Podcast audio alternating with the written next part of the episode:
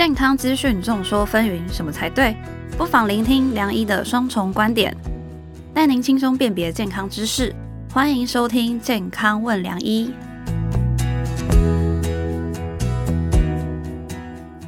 欢迎来到今天的健康问良医，我是节目主持人张哲豪，在我身旁的是有人肉达文西号称的王伟医师。大家好，我是王伟医师，是王医师，非常欢迎您来到我们健康问良医，有一起来担任我们节目的客座主持人。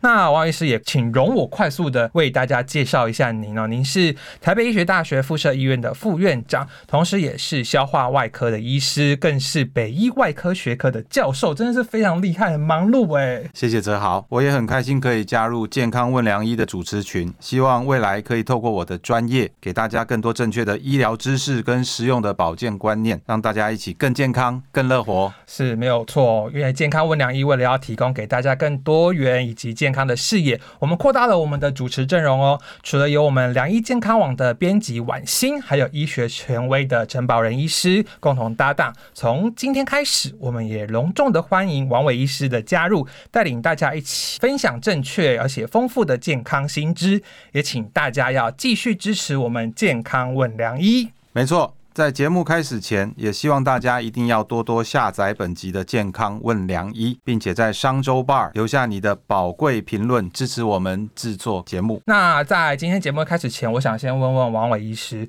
最近天气真的很热哈，嗯，那您在外面呢、啊，有没有出门的时候有没有记得要防晒呢？哦，当然有啊。嗯、我在副院长之前是健康管理中心的主任，自己的健康当然要顾得很好，因为极端气候的关系哦，嗯、现在真的是又热，太阳又毒，所以呢，出门不管是帽子、墨镜，甚至是遮阳伞，一定是戴好戴满。防晒真的非常重要，真的真的。我有时候中午休息外出要买便当啊，或者是手摇饮的时候，哎、那个真的没有穿那种防晒外套的话，真的那一下子手臂就被晒得红红的。防晒也不是女性朋友的专利哦，男性朋友们更应该要注重防晒，否则这个太阳晒下去哦，哎、欸，会不会金汤呢？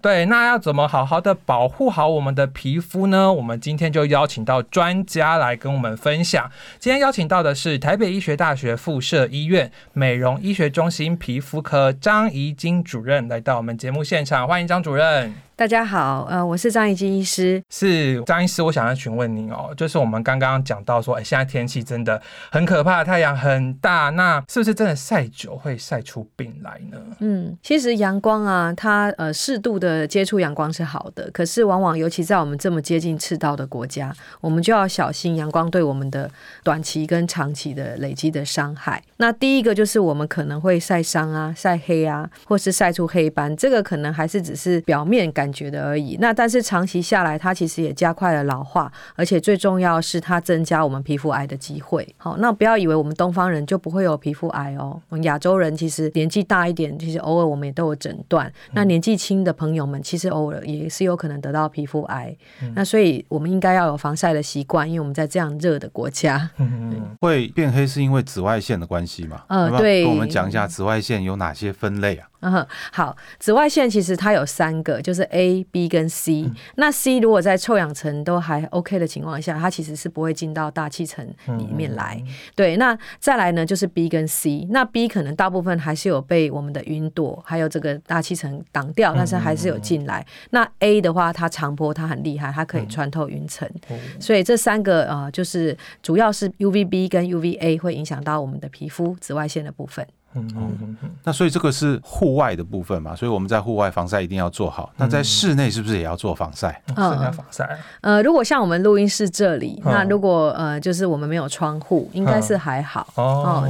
那如果是我们在窗边工作的人，那我们窗子其实的这个遮蔽阳光呃紫外线的比例，其实根据研究是有很大的差异的。可能有的它可以遮蔽掉大部分的，可是大部分的可能呃一般的玻璃 UVA 是可以穿透的。嗯、哦，所以以前有一个就是研究，就是有一个人他从头到尾就在同一个地方工作，嗯，那他的窗户一直在呃同一边，然后这样工作了十几年，后来这两边的脸一边很老，色差，对对对，可能差了十呃也是差了十几年这样子，哦哦、对对对，要所以这个阳光的影响是日积月累的，嗯、对，所以家里也要贴防隔热纸哦，不是车子要贴，家里也要贴。那隔热纸会有效吗？有些我看有些家里可能会贴黑黑的那种。嗯，那个如果是已经遮蔽到阳光，让你看不到外面的阳光，当然大概就是大部分 safe。可是有的时候是你可能要去了解一下，它到底有没有这个防晒系数，这个就个别的材质一定是有差异的。因为现在 COVID 的疫情已经趋缓了，大家开始在出国热，对，出去玩。前一阵子看到有新闻报道说，其实，在飞机上也会有。晒伤的问题啊，是不是在飞机上也要防晒？嗯，我们在飞机上还要更小心呢，因为还有研究甚至指出，在机组员的这个研究统计上，他可能比一般人有两倍以上的几率达得到皮肤癌嘛。是。那我们在养呃，譬如说你你我也才刚搭飞机 呃去开呃医学会回来啊，我觉得在飞机上其实我们是跟太阳更近的，是因为你你可能在云层之上。那如果你又坐在窗边，那你就真的要有防晒的措施。窗边是大家抢着要的。对，对不对？去日本不是还要从窗外看富士山？对啊，还有分左右。对对，你还记得吗？要去的话要坐左边，然后要回来要坐右边，好像是这样吧？所以为了看富士山还会被晒伤。对，所以要防晒。所以为什么防晒这么重要？在飞机上？嗯，因为我们离阳光更近了，所以刚刚讲的这些阳光的这个能量，它你能接触到的，呃，应该是比你在地面上更更容易接触到 UVB 跟 UVA 的部分。所以张医师建议上飞机的时候也要涂防晒。呃，我我是建议这样，我自己也很认真这么做。不是还有说要保湿，对不对？嗯、对，在飞机上其实比较干燥，嗯、哼哼不是只有脸。像我是一个比较干性的肤质，我只要上飞机，我就会开始容易手就开始脱皮啊，真的，然后裂开。对，所以我常常就一直在涂保湿，然后也很怕碰到热水。在洗手的时候，那这样子有没有要先保湿再防晒，还是先防晒再保湿？嗯，我们要先保湿再防晒，防晒很像一个保护膜，所以它在最外面。嗯嗯，对，嗯嗯，所以这一点就小技巧也提醒我们听众朋友，如果最近有要出国的话，哎，记得保湿跟防晒都要注意。那除了这些外在的保养品来保护我们的皮肤，其实。饮食好像很多人也会有一些疑问哦，那我想问问张医师，饮食真的会影响到我们的皮肤吗？因为我举我自己的例子啊，以前很喜欢吃鸡排配珍奶，嗯、然后我妈就会说：“哦，你不要吃那个，你吃了你隔天哦一定会长痘痘或什么之类。”哎，真的，我就隔天真的就长了一颗痘痘。可是像我有朋友。就是跟我一起买鸡排珍奶啊，那就隔天他皮肤依旧是水当当。我们会长痘痘有很多个原因嘛，第一个就是你荷尔蒙刺激了男性荷尔蒙刺激了皮脂腺的分泌，就皮肤变油。第二个就是你的那个毛孔的角质细胞过度增生。嗯，那其次才是说像痤疮杆杆菌还有发炎反应。那这个当然基因一定会有影响。是，好，还有你是男生的话，可能男性荷尔蒙的部分。那饮食，如果目前的证据来讲，基本上一个可能大家比较容易讨论到是牛奶的部分。嗯可是我们医生很少为了痘痘请病人不要吃牛奶。嗯嗯。那因为它会影响到他其他骨骼的健康。对啊，补钙。对，那第二个可能就是不要吃太甜。嗯、就是我们其实一开始都是有一个小小的粉刺。好，那你小小的粉刺形成的时候，你可能不知道，然后再来它就会从白头粉刺再进展到黑头粉刺。那我们可以看到角质细胞就一直增生，嗯、然后旁边这一坨是皮脂腺，它就一直分泌。好，那我们再继续下去的话，就引来了像痤疮杆菌跟这个发炎反应，所以就会到这里来越来越大。那像这一颗就是我们常常摸到那种硬痘，可能医生就会说：“哎，我们帮你打个针，好不好？”对对对。那现在也有这几年比较多一些新的镭射的发明，他们是想办法在有一些药物以外的选择，但它也不是唯一的方法，或者是它不需要。它这可能完全脱离药物也不是那么简单。那大部分他们的目标就是这个，让皮脂腺缩小一点。嗯，好，现在有着新的波长还没有进来台湾，一七二六纳米，就是在针对皮脂腺。第二个可能就是他去让这个发炎降低一点，好，或者是针对这局部的血液循环去做一些控制，而影响到这个皮脂腺的分泌，帮助我们痘痘好一点。哦，对，OK。我们在长痘痘的时候，第一个你要注重清洁，对。可是同时你也要保湿，哦。你可能觉得你自己很油，所以你不需要保湿。可是其实保湿的不好的皮肤毛囊也很容易发炎。嗯。那第二个治疗的呃，可能会从擦药开始，好。然后如果到了吃药的阶段，你就是跟医生讨论，医生觉得需要，然后我们开立的时候，不管是你是适合抗生素，还适合口服 A 酸，可是这中间都很多重要的要小心的安全的部分，这样子。嗯，还是要跟。医师好好的讨论。对，那我想问王伟医师哦，您是消化外科跟代谢的专家，嗯、就是我们有一个迷思，其实跟痘痘有关，嗯，就是说，哎、欸，好像你肠胃比较不好的人，嗯、或者是你比较容易便秘的话，就是会容易长痘痘。你怎么看这个事情？皮肤是人类最大的器官，嗯嗯，那肠胃道又是人类最大的免疫器官，嗯嗯，那皮肤不好。很有可能是因为身体有些器官出问题，表现在皮肤的表征上。其实最容易理解的，譬如说我们肝脏出问题的时候，皮肤就会呈现黄疸。黄色，对，对，其实皮肤的表现是器官变化或者病变的表现的结果。是对。那肠胃道的免疫器官如果、嗯或者整个人的免疫出了问题的时候，它就会表现出一些免疫的疾病。当然，皮肤本身自己也会有本身的免疫疾病，譬如说像是汗疹啊、荨麻疹啊这一类这一类的问题。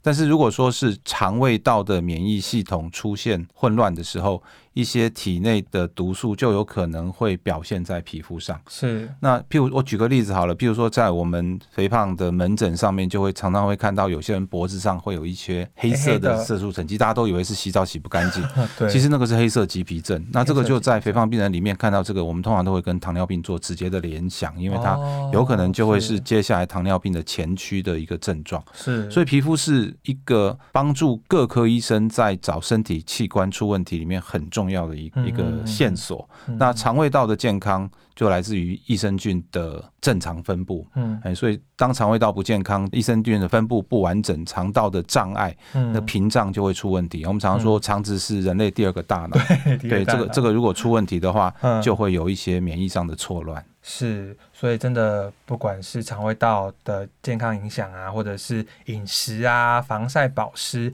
这些，其实都会第一线的呈现在我们的皮肤哦。这些状况，那我这边也整理了一些网友的提问哦，想要问问两位专家。那我先请教张医师，就是有人说想要皮肤红润好气色，就要补充铁质、蛋白质，你觉得这样是对的吗？嗯、基本上好气色啊，因为我们的肤色跟黑色素、血红素啊、嗯。哦，还有另外一个是跟黄有关的。黄，嗯，就是跟，譬如说，如果你今天如果吃了很多的芒果，或者是你吃芒果盛产季，对，红萝卜，对对 对，你吃这个很多的香菜，对对对，这个时候这个核黄素可能比较高的时候，你就有可能比较往黄那边去，嗯，所以其实气色好不是只有管。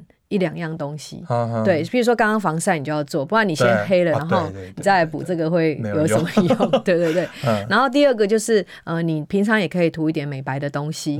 那你呃饮食要均衡，尤其是蔬果类，大家常常不是很够。有没有推荐的蔬果？美白的蔬果？嗯、呃呃，我觉得要吃要刚好。有的人为了吃水果就吃、嗯、吃变得很甜，会胖，要注意。对对对，这又回到消化 部分。对，那就适度的，就是照我们营养的建议，然后你也可以补充个综合维他命，嗯、这样反而是比较长远而且比较安全的方法。全面的，对对对对。OK，好。那第二个就是做好脸部清洁也很重要，一定要用洗面乳洗脸。嗯，洗面乳这个其实要看人。嗯，如果今天年纪已经很大，然后他脸部的那个油脂很少，他不一定一定要用到洗面乳，或者是只要用在 T 字部位就好。嗯嗯。但是相反的，如果是一个呃国中生、高中生脸真的很油，对对，青春期，嗯，那我们就会推荐他洗面乳。那洗面乳我们在用的时候，最好还是早晚。嗯。那中间如果你要再做的话，其实用水。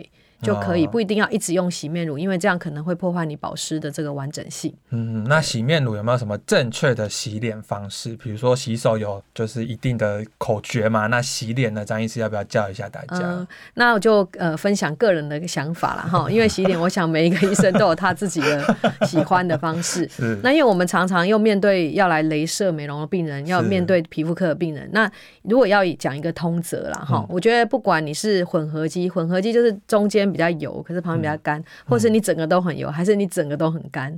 我们会觉得，假设你要用洗面乳，你应该先把脸打湿。嗯，好，然后这个水温应该是大概就是跟你的体温，或是跟这个室温不要差距太大，比如说太冰或太热，嗯，这样都可能对你的保湿并不好。嗯，那你如果比较油，那你可以稍微多搓一点，然后用，通常还是一般来讲还是 pH 值呃酸碱值中性的，中性的，对，因为我们皮肤是弱酸性，所以你偏碱的话，它就比较容易伤害到皮肤，哦，你会变得很干涩，容易脱皮。对，那如果你是混合肌的人，我们觉得你可以从从鼻子这个 T 字部位，你多稍微按摩一下，然后旁边比较干，你就把它带过，嗯，而不要从头到尾像洗碗一样这样子。对对，很多人洗干露干露，对，认真。你讲到我洗脸的模式，王医师今天在刮布，今天晚上回家洗脸就可以学一下这样子。对对对，那相反的，这个是过度清洁的导致保湿的问题。其实也有一些人，他呃，尤其是一些呃，就是学生族，是那男生，他们可能有一些妈妈会反映说，他有洗澡，可是出来他嘴 巴上面都还有巧克力，就是他并没有洗脸的习惯。嗯，所以也可以适度记得，你如果是尤其是油性皮肤的人，就稍微呃，就是还是要记得洗脸，是这样子。OK。那其实不只是洗脸，有些人就是洗脸是基本功，那可能他会定期的去除粉刺啊、做脸，那这些对皮肤会不会有伤害呢？嗯，我觉得除粉刺这件事情就要注意卫生，好、嗯哦，譬如说，呃，就牵扯到就是说你是不是共用了什么样子的尖锐的东西，如果跟其他跟你不一样的人，嗯、那这可能血液的传染病就要小心。嗯，那所以我们比较建议的清粉刺的方法，如果是你自己处理的话，其实第一个你应该要先消毒，因为我们表面有很多细菌嘛。嗯、那粉刺你可能要先用个酒精棉片稍微把它清一下，嗯、然后你可以用比较干净的棉花棒，嗯、而尽量避免用你呃指甲，尤其手又不洗干净的情况下弄，你就会把细菌哦，因为我们常常在皮肤科看到挤痘痘以后蜂窝性组织炎，哦、对对，然后当然更容易看到是留疤。哦，对，不管粉刺挤还是你挤那个痘痘都有可能留疤。那接下来要请教王医师哦，就是有人说。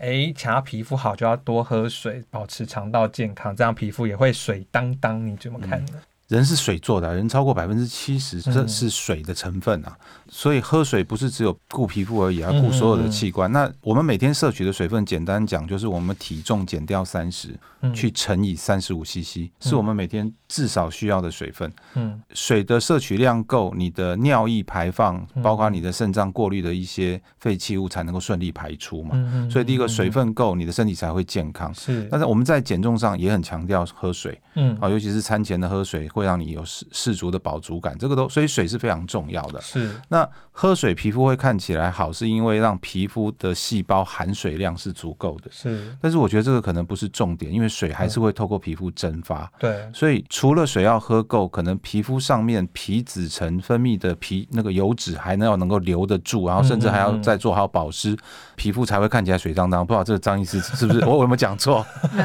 就是我们的皮肤，其实我们讲的保湿是在讲。我们这个下一个图，好，好，我们来看看这一个，对。这是我们皮肤的角质层哦，那你能够在上面那个含水量够的话，这就表示一个皮肤的保湿比较好。嗯，保湿的好的皮肤比较不容易脱皮，嗯，比较不容易干裂，比较不容易外面的刺激物或过敏源就让你发炎。是，好，那我们如果在保湿的时候要注意，第一个是刚刚讲，你清洁如果过度，对，那你再怎么认真涂保湿，你已经先伤害它。你用碱性的，哦，或者是用很热的水，或者是你用刷子刷，哈，的确很多人喜欢用刷。刷子刷，我也是有，用刷子刷吗？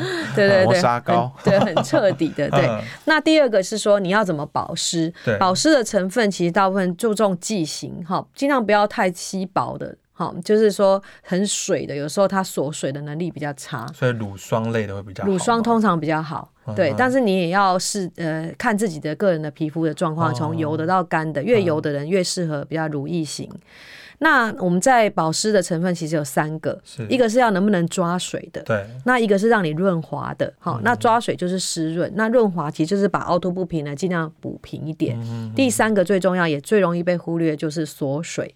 哦，锁水、哦。对，也就是说，很多人都会说，我每天呢就一直补呃敷面膜，然后有一阵子我不知道门诊很多这样的病人，嗯、他一直敷面膜，就怎么越来越干啊、嗯？因为他只有一直把很厚的面膜一直补嘛，嗯、可是他都让它浸在那个面膜成分，可是他最后都没有把它锁起来。哦，没有封箱封起来这样子。对，那没有锁起来以后呢，锁水的好处就是，刚刚王副院长讲，它不会往上蒸发走，另外就是可以从里面再抓水。进来我们的这个角质层，所以就达到我们希望的这个保湿。嗯，保湿好的皮肤比较有弹性。哦，对，打胶原蛋白。所以我们看到那个全身包保鲜膜，那是真的有效吗？对，有些人真的在就是电视上有些人在演，就是说，比如说我要保护皮肤，我就要擦了乳液之后呢，用保鲜膜。保鲜膜，对啊，封起来，那是真的吗？呃，当你用保鲜膜的时候，当然你散发的水分少，可是这个成分，如果你刚好你是有可能你过敏的，你就给它加加加加加，让它变得很容易 就过敏，变得更严重。对对对，那加强吸收。嗯 OK，好，那最后我想问张医师，就是说，哎，其实台湾人真的是很爱面子的，构饼柱很重要，因为有外媒报道，就是说台湾民众有近九成的人会使用脸部保养品，就是不管是化妆水啊、洗面乳啊这些桶包哦。那有时候我们去买的时候，可能就是口耳相传，或者是艺人代言，或者是现在很流行的网红啊、KOL 等等。那在这些选择上，我们应该如何去挑会比较好？就是跟我们刚刚在提的这个概念有关，就是每一个人的皮肤其实相差很大。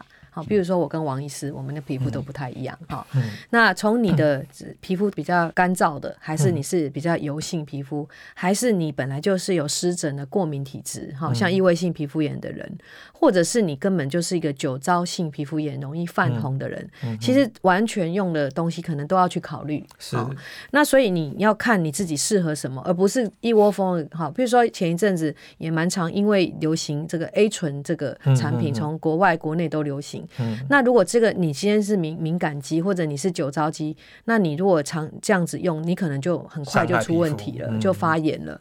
那所以流行常常你最好还是因为在台湾有一个最好的地方，就是你看医生很方便。啊、哦，没错，对对，健保 很棒，你可以跟医生先了解一下我的肤质是什么哈，倒不是你把所有的保养品都拿到门诊来了，只是说你知道一下说你是哪一类型的，我相信这样对呃我们平常的日常生活。在选择上就比较不会做错决定，或者是呃无所适从这样子。嗯嗯嗯嗯。好了，今天聊了非常多跟你我有关的皮肤保养的问题，希望也对大家有帮助喽。今天谢谢张怡金医师来到节目现场，谢谢哲豪，谢谢王伟医师，也谢谢健康问良医的朋友们。喜欢我们的节目内容，请记得下载本集的健康问良医，还有记得打开你的 YouTube，搜寻良医健康网。订阅、按赞、分享、开启小铃铛。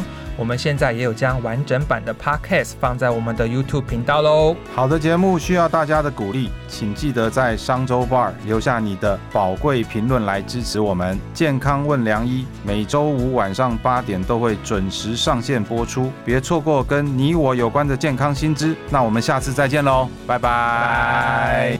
不想错过健康问良医吗？欢迎订阅良医健康网的 YouTube。和 Podcast 商周吧，期待你我在空中相会哦，拜拜。